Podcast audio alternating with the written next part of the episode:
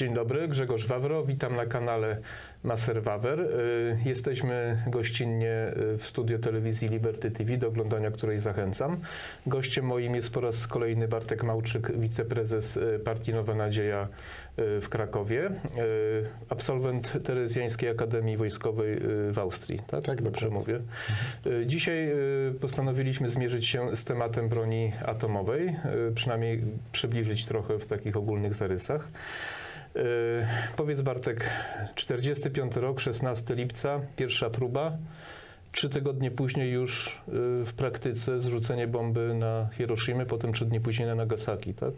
Czy to się zdarzało w historii, tak krótki okres? Znaczy, to było spowodowane chęcią jak najszybszego zakończenia konfliktu zbrojnego. Brano pod uwagę desant na Wyspy Japońskie, tylko jak tam robiono kalkulacje, to ilość potencjalnych strat była zbyt duża wśród amerykańskich żołnierzy potencjalnie, więc liczono na to, że zniszczenie 2 miast wywoła taki szok w społeczeństwie, że wojna zostanie zakończona przez samego agresora, czyli przez Cesarstwo Japonii. No i to się udało sukcesem, prawda? No bo Japończycy się poddali po tym, jak zobaczyli efekty działania akurat w tym wypadku broni atomowej. A czy Amerykanie mogli się bać tego, że Rosjanie lub Niemcy wcześniej dojdą do tej technologii? Czy to znaczy, nie było Rosjanie bardzo się męczyli, że tak powiem, gdyby nie fakt, że w czasie wojny i po wojnie wykradli tych część niemieckich naukowców i część technologii uzyskali tam metodami wywiadowczymi od Stanów Zjednoczonych, to ta bomba w Związku Radzieckim mogłaby być jeszcze później niż została opracowana. Natomiast Niemcy skręcili trochę w ślepy zaułek, bo oni poszli, mają taki kazus trochę jak Korea Północna, czyli Korea Północna też za bardzo nie wie, jak skonstruować dobrze działający ładunek jądrowy, atomowy czy to wodorowy. Natomiast Niemcy tam eksperymenty, prawda, z ciężką wodą, tu działania partyzantki norweskiej w niszczeniu całej tej infrastruktury. Niemcom by się to nie udało, prawda? To była kolejna z tych Wunderwaffe Hitlera, która nie miała prawa się udać. Nie prawa. Powiedz, czy oni sobie w ogóle zdawali sprawę z tego, co tak naprawdę odkryli, jak bardzo świat się zmieni pod wpływem broni atomowej? Tak, Oppenheimer, który opracowywał w ramach projektu Manhattan z innymi naukowcami, był, że tak powiem, wiedział, że to będzie game changer w sytuacji politycznej, ale nie zdawał sobie sprawy, że aż taki, prawda? Einstein miał do końca życia wyrzuty sumienia, że gdyby wiedział, jak to będzie działało, to w życiu by do tego ręki nie przyłożył. No i faktycznie ciężko im się trochę dziwić, prawda? No tak, trochę o techniczne sprawy bym cię chciał zapytać, bo myślę, że wielu widzów moich i w ogóle wszystkich ludzi nie do końca rozumie, że bomba atomowa to nie jest jeden rodzaj bomby, bo jest, z tego co wiem, bomba termojądrowa, atomowa, neutronowa i jeszcze wodorowa, tak? Jakbyś może przybliżył. To są podzespoły. Generalnie nazywa się ogół tego bronią jądrową, ze względu na to, że dochodzi tam do zjawiska rozszczepienia, natomiast, czy fuzji też, natomiast przede wszystkim jest podział na broń atomową, czyli tą klasyczną, ta, która chociażby została zrzucona na Hiroszimę, czyli to jest, ona działa na zasadzie rozszczepienia atomów uranu lub plutonu. Natomiast druga broń, to jest broń termojądrowa, i tutaj termonuklearna, i tutaj już wchodzą w grę pierwiastek wodór, no i tutaj deuter i tryt, prawda? I ich reakcja powoduje dużo większe zniszczenia, prawda, użycie tej broni termonuklearnej. Natomiast jest podtyp tego, czyli bomba neutronowa, która działa w taki sposób, że jest bardzo mały wybuch, bardzo mała siła rażenia samego, czy cieplna, czy fali uderzeniowej tutaj oddziaływuje, natomiast jest potwornie duże promieniowanie. nawet opad promieniotwórczy potem jest bardzo niski, natomiast no, promieniowanie w chwili eksplozji jest tak duże i co ciekawe, to zostało stworzone między innymi po to, ta broń neutronowa, żeby nie niszczyć do końca europejskich miast. Czyli żeby wybić mieszkańców bez naruszenia architektury miejskiej. Także bardzo ciekawa inicjatywa. Ale czy dałoby się tam żyć na skutek promieniowania potem? W tych tak, oczywiście. No, Hiroszima i Nagasaki w tym momencie wyglądają dużo lepiej niż Detroit. A przez Detroit, na Hiroszimę i Nagasaki spadła bomba, a na Detroit spadł socjalizm. Prawda? No tak, właśnie mi wyjąłeś to, Zuzak. Gdybyś tak mógł powiedzieć, no bo różnie się broń taktyczna, różne rodzaje broni. Najmniejsza broń... To jest kwestia kiloton. Czyli... Tak, ale bo najmniejsza broń, znaczy najmniejsze, bo to są nawet te pociski takie, zdaje się, wystrzeliwane nawet z armat takich są tak, takie, tak. Albo i największa druga strona. Jaka jest skala zniszczeń od najmniejszej do największej po prostu? No największa bomba termojądrowa, jaka powstała, to była Czar bomba.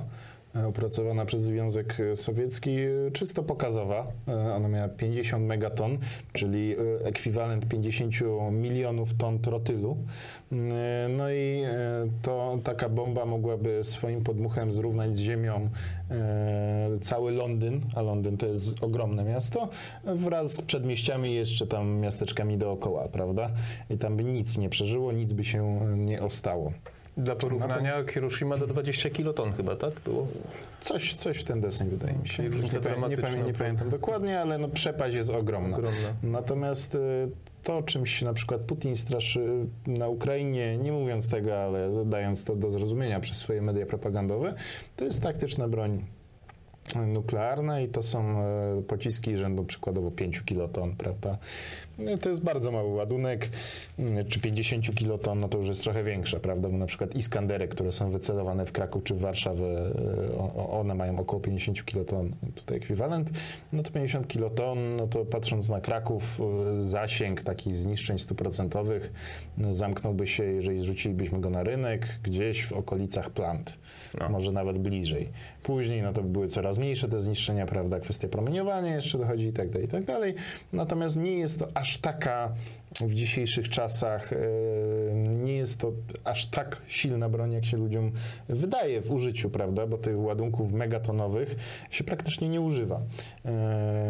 Bardzo mocne głowice są w pociskach międzykontynentalnych, czyli te, które Federacja Rosyjska ma wycelowane, na przykład Waszyngton, prawda, i tutaj nosiciel, czyli pocisk międzykontynentalny, takich głowic może zabrać kilkanaście, w zależności od tonażu, prawda, czyli od tej mocy kiloton. No i to jest od rzędu tam 800 kiloton, prawda? Czyli no taki Manhattan starty z powierzchni Ziemi przy użyciu jednego ładunku. To, czego ludzie się bardziej boją niż tam detonacji jednej głowicy, to jest taka atomowa zagłada, prawda? Czyli wymiana setek ładunków nuklearnych i coś, co nastąpi później. Natomiast co nastąpi później, tego nie wie, no bo nie ma żadnych dowodów naukowych, że chociażby zima nuklearna by nastała taka, jak to się opisuje w różnych filmach katastroficznych. I złamanie też pewnego tabu, prawda? Bo do tej pory od Hiroshimy i Nagasaki nie było sytuacji użycia... Amerykanie użyli broni jądrowej, broni atomowej, rzucając na Hiroshimę i Nagasaki tylko z jednego powodu, bo mogli, prawda? Nikt im by nie oddał. Cesarstwo Japonii nie miało swojej broni atomowej, i po prostu nie mogło oddać, prawda? Nikt im nie mógł wtedy oddać, bo byli pierwsi. Czy chcesz powiedzieć, że gdyby wszystkie kraje na świecie miały broń atomową, to nastąpiłby pokój? Nie wydaje mi się, ze względu na to, że mamy wiele krajów, które są niestabilne, prawda? Ciężko to też stwierdzić, no bo przypominam, że wojna na Ukrainie to jest sytuacja, w której mamy największe ryzyko takiej wojny od 30 lat. To po pierwsze. Po drugie, ta wojna jest obok nas w Europie. A po trzecie, straty ponoszone przez obie strony konfliktu są ogromne. A mimo to Federacja Rosyjska nie użyła tej broni nuklearnej, prawda? Mimo, że Ukraina Ukraina nie ma tej broni nuklearnej. Także jest dużo milszych, łatwiejszych sposobów, żeby sobie poradzić z przeciwnikiem niż użycie akurat broni atomowej. Czy ja dobrze rozumiem, że na początku, kiedy już Rosjanie wymyślili swoją broń i Amerykanie już też zaczęli produkować ją bardziej masowo, to do lat 60. chyba, tak mi się wydaje, największym problemem było dostarczenie bomby na miejsce zrzutu, tak? Tak. Czyli bombowce strategiczne, cała ta budowa tych flot i tak dalej. Nie wiem, czy dobrze pamiętam, ale kiedy chyba Chruszczow, ten łysy taki, to Chruszczow, kiedy przyjechał do Stanów Zjednoczonych, mówił, że u nich rakiety wychodzą jak kiełbaski, to Rosja miała tak, cztery sztuki dosłownie. To był blef. Nie wiem ile, ale to zasłynęło jako zupełny blef, ze względu na to, że rakiety w tamtych czasach po pierwsze nie były precyzyjne, po drugie ta technologia dopiero raczkowała. Nośność takich rakiet była zbyt niska, więc głównym jakby nosicielem pozostawały te bombowce strategiczne. I tutaj państwem wiodącym były Stany Zjednoczone wraz ze swoją flotą, która jeszcze by się wykluwała w czasie II wojny światowej, prawda? No, popatrzmy też na potencjał przemysłowy. Przecież II wojna światowa rozgrywała się w dużej mierze na terenie Związku Radzieckiego. To Związek Radziecki wyszedł częściowo zniszczony w wyniku tego konfliktu, natomiast kontynentalne Stany Zjednoczone nie zostały w żaden sposób naruszone. Także Sowieci nie mieli takiego potencjału przemysłowego i też naukowego, żeby produkować czy to zaawansowane pociski balistyczne, czy to bombowce chociażby w takich ilościach, żeby to było zadowalające. Także Związek Radziecki w tamtych czasach w potencjalnym konflikcie zbrojnym byłby ugotowany, prawda? Tylko, że wtedy warto zaznaczyć, że jeszcze do lat 50. Amerykanom wydawało się, że z Związkiem Radzieckim da się dogadać. No tak. I my, Polacy, zapłaciliśmy za to swoją cenę, że tak myślę. Zgadza się, czyli przełom technologiczny, czyli powstanie, wynalezienie rakiet zdolnych do przenoszenia międzykontynentalnych spowodowało też strach przed niemożnością obrony się przed atakiem. Ja rozumiem, że mówiąc inaczej, chciałem zapytać o program Gwiezdnych Wojen. Czy program Gwiezdnych Wojen miał być odpowiedzią na rozwój technologii na rakiety balistyczne międzykontynentalne? Znaczy program Gwiezdnych Wojen to też był blef. Bo Reagan, wyścig zbrojeń, który toczył się za rządów Reagana, napędzany przez ten potencjał przemysłowo-naukowy Stanów Zjednoczonych, plus kłamstwo, czyli Reagana, czyli te Gwiezdne Wojny, doprowadziły de facto do ekonomicznej zapaści w Związku Radzieckim, bo państwo miało wiele innych kłopotów poza siłami zbrojnymi, a pieniądze inwestowało w siły zbrojne, żeby dotrzymać kroku Amerykanom. Przede wszystkim inwestując to w technologie rakietowe. Na czym miały polegać Gwiezdne Wojny? To warto też powiedzieć, to jest ciekawa rzecz, ten blef. Otóż Reagan ogłosił, że Stany Zjednoczone posiadają możliwości przenoszenia broni laserowej w kosmosie. Mówiąc krótko, mieli mieć na orbicie satelity, które w trakcie lotu, bo pocisk międzykontynentalny wylatuje poza atmosferę, prawda? Część swojego lotu spędza w kosmosie i dopiero później, że tak powiem, z tego pojazdu, bo to jest praktycznie pojazd,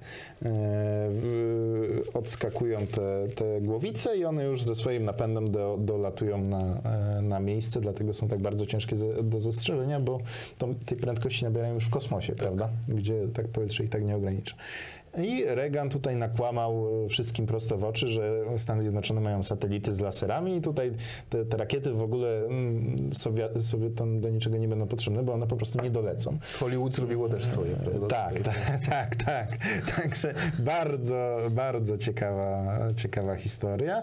Natomiast jest coś, co gwarantuje, jakby to powiedzieć, tą doktrynę MAD, Mutual Assured Destruction, czyli teoria wzajemnego gwarantowanego zniszczenia, doktryna, to jest kwestia triady nuklearnej. To znaczy broń nuklearna jest przenoszona nie tylko przez rakiety balistyczne, nie tylko wystrzeliwana z silosów, prawda? Są różne możliwości i techniki.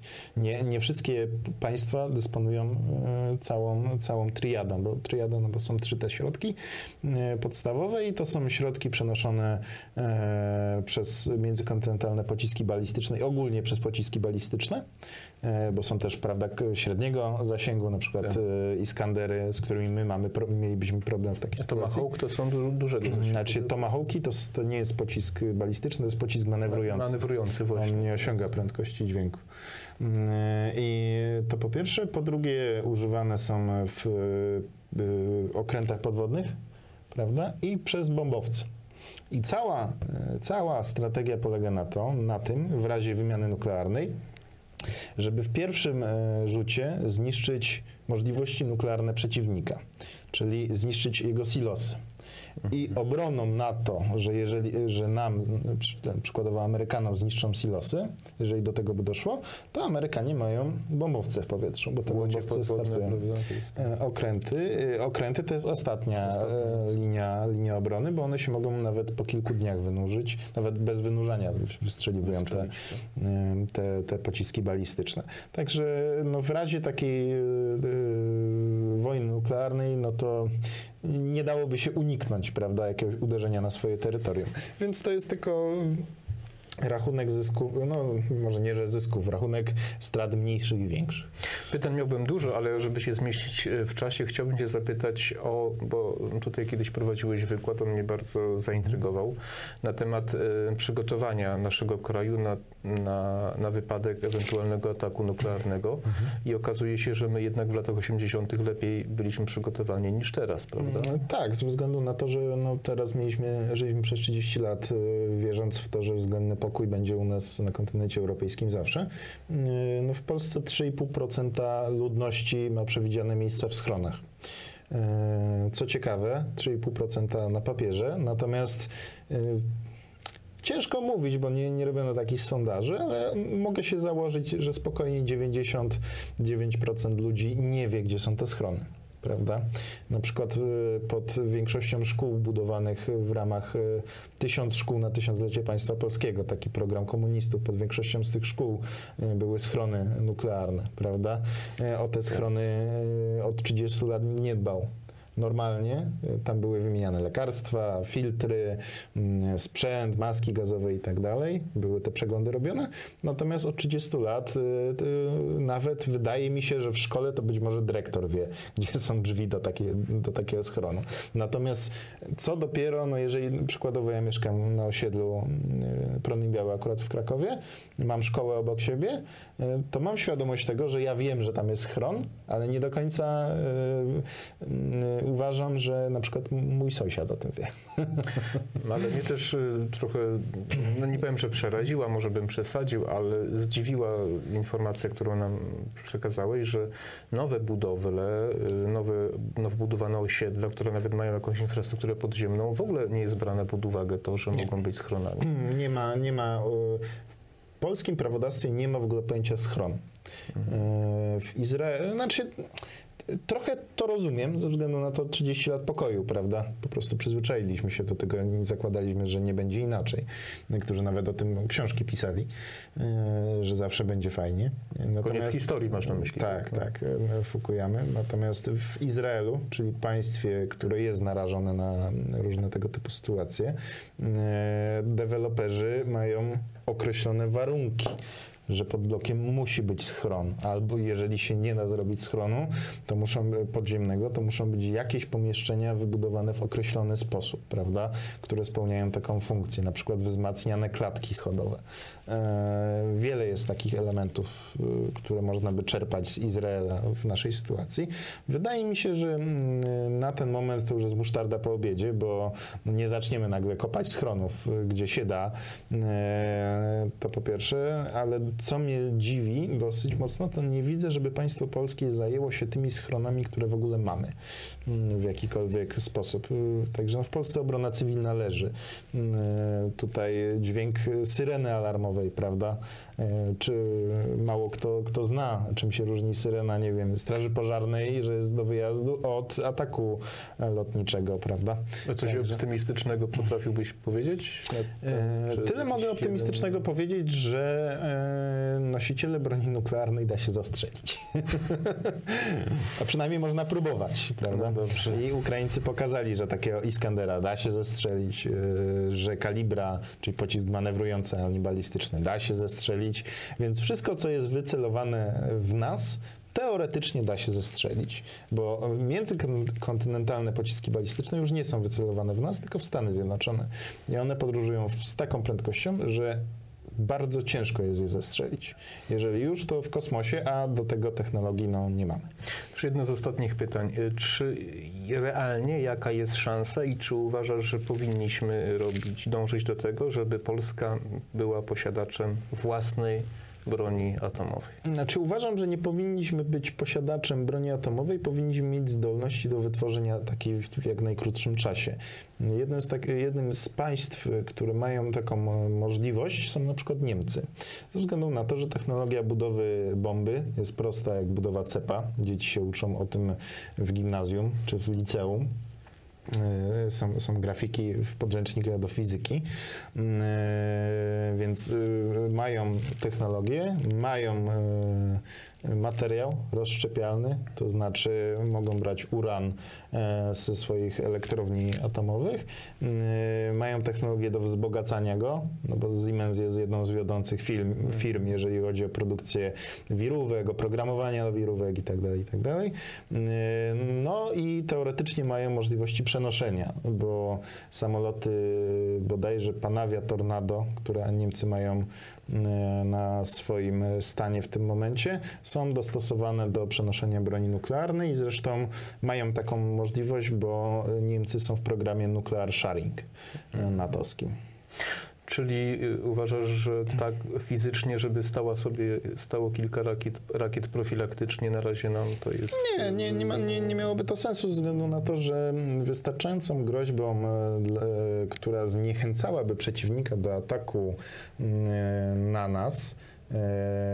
Generalnie, gdyby ktoś chciał nas zaatakować, to prawdopodobnie tak jak Ukrainę zaatakowałby nas przy użyciu wojsk konwencjonalnych, prawda? Jeżeli chciałby zadrzeć tylko z nami, no bo wtedy mógłby liczyć, że Amerykanie nic nie zrobią itd. Natomiast jeżeli chciałby nas zaatakować już bronią nuklearną, to raczej byłoby to głupie celować tylko w nas. Musiałby celować też w państwa gdzieś tam wyżej w łańcuchu pokarmowym, czyli Niemcy, Francję, Wielką Brytanię czy Stany Zjednoczone. A Stany Zjednoczone, Francja i Wielka Brytania mają broń nuklearną, więc odpowiedzieliby na taki atak. Natomiast my powinniśmy osiągnąć możliwości takie, żeby oddziaływać tym uzbrojeniem nienuklearnym, ale na znaczne odległości, czyli mieć ten środek przenoszenia, żeby mieć swoją elektrownię atomową przy swojej technologii, żeby nikt tam nie patrzył nam w rejestry, prawda? To, co program nuklearny w Iranie, prawda? Że jeżeli będziemy zmuszeni do tego, to faktycznie będziemy mogli wytworzyć taki ładunek, no i jakoś pozyskać technologię do obróbki i wzbogacania tych materiałów rozszczepialnych. Wydaje mi się, że to nie jest zbyt skomplikowane, bo kraje najbardziej objęte sankcjami, czyli Federacja Rosyjska i Iran, Niemcy nie mieli problemu, żeby do nich te wirówki naokoło sankcji sprzedawać po 2014 roku. Miałem cię zapytać jeszcze, przedostatnie pytanie na pewno, o broń atomową w RPA. Mówiłeś? O co chodzi? Bo ja nie wiem. Jednym z państw, które posiadało broń atomową, a zrzekło się jej posiadania, była Republika Południowej Afryki. Ostatni bodajże biały rząd przed upadkiem apartheidu zadecydował o tym, żeby tą broń oddać do utylizacji. To był taki ewenement trochę w historii.